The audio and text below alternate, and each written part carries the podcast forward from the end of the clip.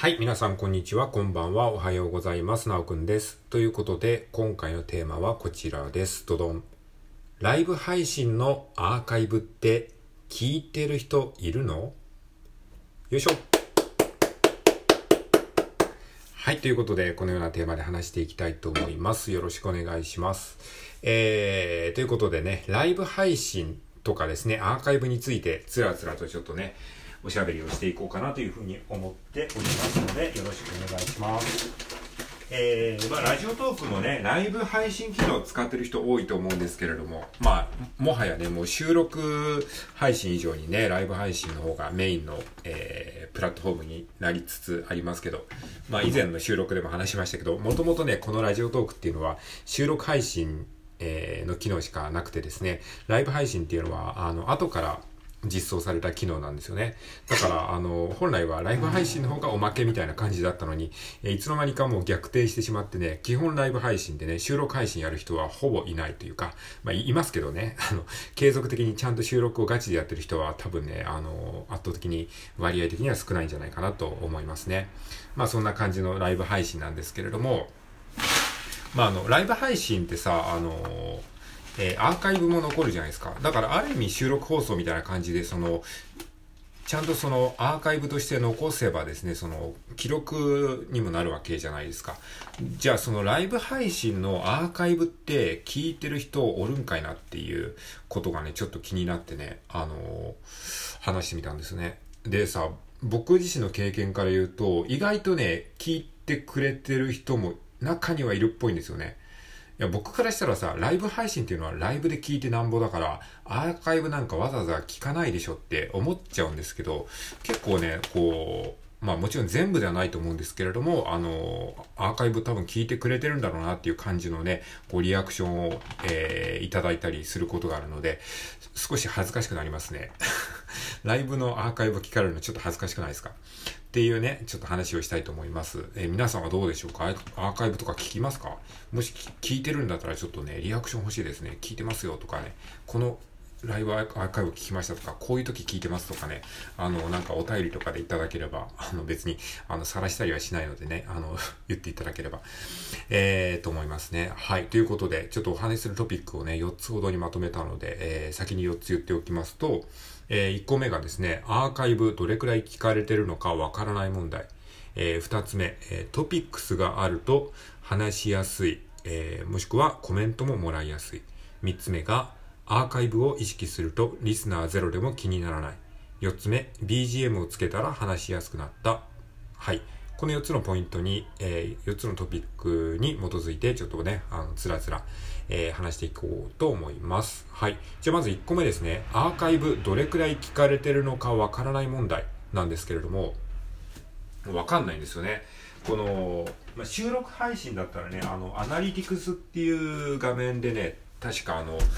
何回再生されたかっていうのが見れたり、一応できるんですよね。まあ、僕はあの全然普段見ないんですけど、えー、とか、あとはその、まあ、いいねももらえたりするじゃないですか、収録配信もね。まあ、中にはこの、いいねも押さずに収録だけ聞いてるっていう方もね、結構いるみたいで、まあなんかその、運転中に聞いたりとか、なんかその、歩きながら聞いたりとか、何かしながら聞いたりして、まあ、いいねを押すタイミングがないっていう状況もあるのかもしれないし、まあ、普段いいねを押さないで、こう、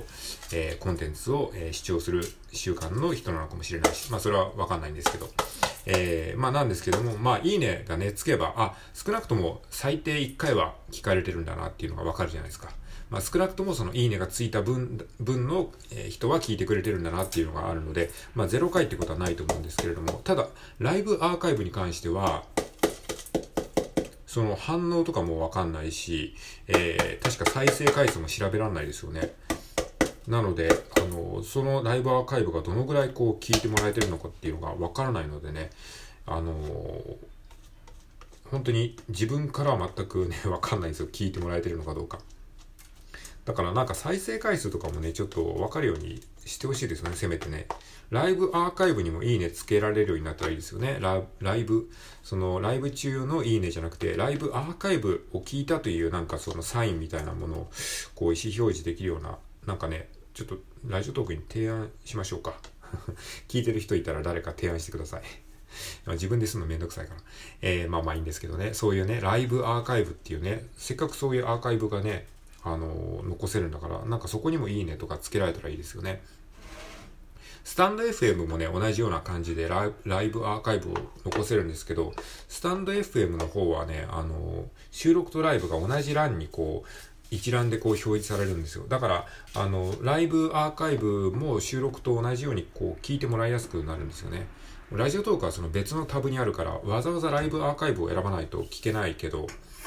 えー、スタンド FM もね、ライブアーカイブも収録と同じような感じでこう一覧で見れるので、結構ね、聞いてもらいやすいと思うんですよね。で、アーカイブにもいいねがね、つけられるんですよ。っていうね、まあ、他者の話をしてもしょうがないんですけど、えー、まあそういう感じですね。だから、まあ、ラジオトークはね、ちょっとライブアーカイブがどのぐらい聞かれてるのか自分では把握のしようがないっていうね、そういうところがありますね。はい。えー、ということで、一つ目がライブアーカイブがどれぐらい聞かれてるのかわからない問題っていう話でした。で、二つ目の、えー、トピックスは、えー、トピックスがあると話しやすい、えー、もしくはコメントももらいやすいということですね。まあ、ライブ配信でね、僕は基本的にその、えー、楽器練習の垂れ流し配信で使うことがほとんどだったんですけれども、あの、ここ最近はその、いいこと、いいこと日記じゃない、あの、えー、やりたいことリストとか、やりたいことリストを作る作業配信みたいなことをやっててですね。まあそれもまあある意味そのテーマが決まってるのでね、そういうなんかテーマがあると結構話しやすいなと思いました。まあライブ配信でやると結構雑談配信とかなんか何にも話すことありませんみたいに立ち上げる、え、こともあったりとかそういう人も多いんですけども、やっぱりそういう風になるとどうしてもこうコメントが来ないと喋れないみたいになってしまうので、えー、そうするとね結構ライブ配信がしんどくなるんですけども、やっぱりね、こう自分である程度こういうことをやりますっていうトピックスがあるとね、結構その話しやすいし、えー、最悪リスナーさんが誰も来なくても自分で一人で喋れるので楽ですね。で、あの、コメントももらいやすいですね。なんでかというと、やっぱりリスナーさんもそのトピックスを見て入ってきてるので、それについてこうコメントしてくれたりするので、結構コメントも比較的もらいやすいんじゃないかなというふうに思いました。はい。ということで、二つ目のポイントが、え、トピックスがあると話しやすい、コメントももらいやすいということでした。で、三つ目の、えーお話が、えー、アーカイブを意識するとリスナーゼロでも気にならないということですね。まあその今まではですね、ライブ配信のアーカイブなんか誰も聞かないよねっていう、まあ気持ちでいたので、なんかこうライブ配信やっててもリスナーさんが誰もいないと、これ何、何のためにやってんだろうっていう風な虚しさをね、まあ感じることもなくはなかったんですけど、ただね、もしかしたらライブアーカイブも、誰かにいつか聞かれる可能性があるっていうふうに意識したらですね、なんかその意識を、えー、あの、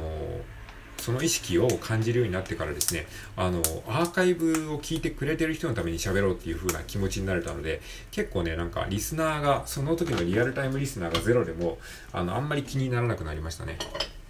だからアーカイブを聞いてる人に向けて喋ってるっていうか、まあこういう収録配信をしてる感じの、なんか、えー、意識になりましたね。この収録配信もある意味ライブ配信だと思えばね、本当にリスナーゼロの状態で喋ってるのと同じじゃないですか。なのになんかね、こうライブ配信とちょっと感覚が違うの不思議だなと思うんですけど、まあまあそれは、あのー、いいんですけど、でもね、そのライブ配信ですらも収録配信で後から誰かに聞いてもらえるっていう意識で喋るとね、あんあんまりこう、そのリアルタイムリスナーがこう、増えようが減ろうがあんまり気にならなくなりましたね。やっぱりライブ配信してるとさ、こう、リスナーがこう増えたり減ったりとかして、して、その、潜りリスナーさんっていうのがいらっしゃるんですけれども、まあ、要はコメントとか、あの、リアクションをしないリスナーさん。で、その数がね、こう、増えてまた減ってっていうのを見るとね、ちょっとね、あの、気持ちがこうぐらつくんですよね。でそういうのにこう左右されてるのがちょっとしんどいなって思ってライブ配信はあんまりやらないんですけど、でもね、あの、さっき言ったように、アーカイブを聞いてもらうっていう、アーカイブという作品を残すっていうことを意識すると、割とこう、リスナー数の増減に、えー、一喜一憂しづらくなりましたね。まあ、一喜一憂しないってことはないんですけどね。っていう感じでございました。はい。で、えー、最後4つ目のポイントがですね、え BGM をつけたら話しやすくなったということです。まあ、そのやりたいことリストの作業配信ではですね、ちょっとシーンとしてると、あのー、ちょっと自分もしんどいし、あの、要はその無音、作業中、要はその、やりたいことリストにこう書き写したりしてるので、ちょっとこう、あの、無言になってしまう瞬間が結構あるなって思ったので、その間のなんか、あれを埋めるために BGM をちょっと流してみたんですよ。で僕普段 BGM 流さないじゃないですか。なんですけど、BGM を流したらね、すごいね、こう、場の雰囲気も良くなったし、あの、後でアーカイブを聞いた時に、その、作品としてもね、すごく聞きやすくなりましたね。やっぱりなんかトークの後ろに BGM があるといいなって思いましたね。で、僕 BGM ね、別につけたくはないってわけじゃなくて、本当はつけたいんですよね。つけたいんだけど、なんでこれつけてないかというとね、あの、倍速で聞く場合に邪魔になる可能性があるからなんですよ。僕あの、 Voicyっていうね、音声アプリを使ってて、ボイシーは結構ね、一時期倍速でね、2倍速ぐらいでこう、いろんな人の話を聞いてた時期があったんですけど、あの、そうするとね、BGM も一緒に倍速になっちゃうとね、結構ね、あの、しんどいんですよ、耳、耳が。でも、ボイシーはね、あの、BGM はあるんだけど、あの、倍速にしてもね、パーソナリティの声は倍速になるんだけど、BGM はそのまんまになってるんですよね。だから、BGM と別個になってるんですよ。だから、その、パーソナリティさんは多分この素のままで喋ってて、後で BGM をこう、後付けで流すので、倍速にしてもね、その BGM は釣られないんですよ。で、そういう風に Radiotalk はなってないじゃないですか。だから BGM つける場合は自分でこの、えー、このバックに本当に音楽を流さないと基本的にできないでしょ。だからそうすると倍速で聞く人は、その BGM を、BGM も倍速になって聞きづらくなるなって思ったので、僕は基本的に BGM はね、普段つけないんですけど、でもね、ライブアーカイブはね、倍速できないからね、BGM つけてもアーカイブでも別に普通に聞けるなって思ってやったんですけど、まあ BGM つけたら結構ね、あのー聞きやすくなったしね、アーカイブも聞きやすくなったし、話すのもね、なんかこう、気分がこう BGM にこう合うような気がしたので、まあ、BGM つけてもいいかなって思いました。なので、まあ収録でも、もし、もしあれだったら収録でもたまに BGM つけて喋ってみましょうか。なんてことをね、思ったりしました。はい、ということで、えー、本日のお話は以上です。最後まで聞いてくれてありがとうございます。